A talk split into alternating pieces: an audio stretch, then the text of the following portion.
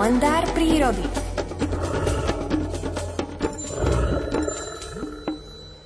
Pán Saniga, kam nás dnes zavediete? Dobré ráno.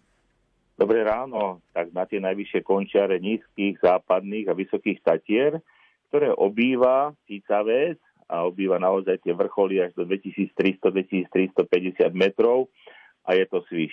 Keď budeme chodiť na tie vysokohorské prechádzky, keď sa už uvoľnia tie chodníky, že sa bude môcť chodiť do tých vyšších polvoch, nie len po tie vysokohorské chaty v tých vysokých Tatrách, aj v nízkych Tatrách, tak sa tam budeme stretať so svišťom. Najmä deti majú taký, by som povedal, až takú velikánsku radosť, lebo tieto zvieratá pripomínajú e, svojim výzorom také milé stvorenia a ja som rád, keď na jar už vylezú z tých svojich nôr po tom 5-6 mesačnom spánku a ohlasujú sa, lebo to neostinné prostredie tých skál oživujú. Nielen tým, že sú tam viditeľné, ale aj krásne pískajú, keď zbadajú nejakého otravca, či už orla skalného, ale aj človeka, tak si dávajú znať, čo, ako fungujú a obdivujem ešte na, na nich ešte aj to také rodinné spoločenstvo. Oni žijú v takých skupinkách 5 až 15 jedincov, je tam dominantný pár a potom tí príslušníci, ktorí tam spolu s nimi sú,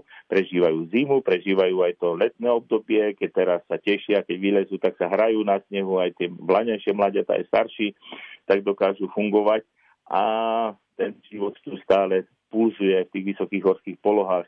Je to ťažké pre, pre toho svišťa. Najmä v zime veľa tú zimu z tých jedincov neprežije, najmä mláďatá, ktoré si nemuseli nazromažiť dostatok tuku, preto sa riadne v lete vypasú a počas tej hibernácie znižujú teplotu tela, srdiečko ide na jednu štvrtinu, možno sa raz za minútu len nadýchnú, aby šetrili to všetko, čo si nazromadili, aby sa dočkali jary. Ale keď sa dočkajú jary, tak je to hravé a krásne stvorenie. Niekoľko stovák jedincov žije v tých nízkych západných vysokých Tatrách. Keď tam pôjdeme na prechádzku, tak vezme, že sme v ich prostredí, v ich obývačke. Správajme sa tak, aby tie zvieratá tam stále s nami mohli byť a doprajme im, aby v tomto prostredí ten život udržiavali, lebo tak tam vyletí, ale z tých cicavcov ešte kamzik sa tam objaví, ale už možno len z tých malých drobných zemných cicavcov niečo, keď tam je hraboš Tatranský.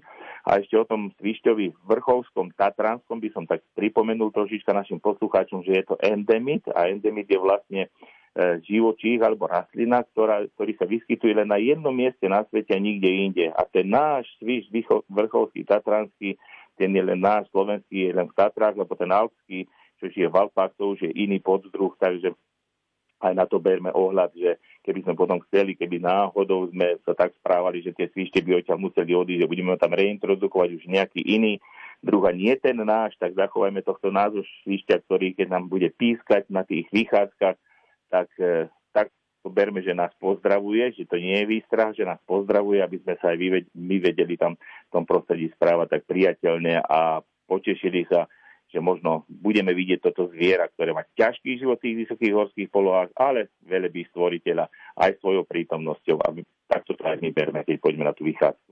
O svišťoch dnes hovoril Miroslav Saniga. Ďakujeme a prajeme ešte krásny deň. Do počutia. Počutia. Je 7 hodín 29 minút, o chvíľu aj Peter Jurčovič s aktuálnym počasím.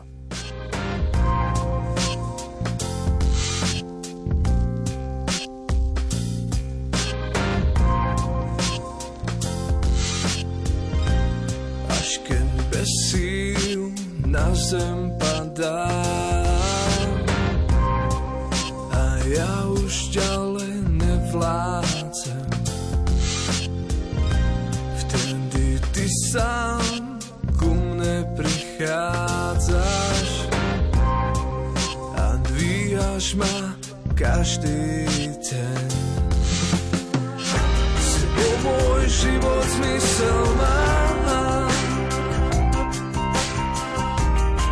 má bez vierou môžem rásť.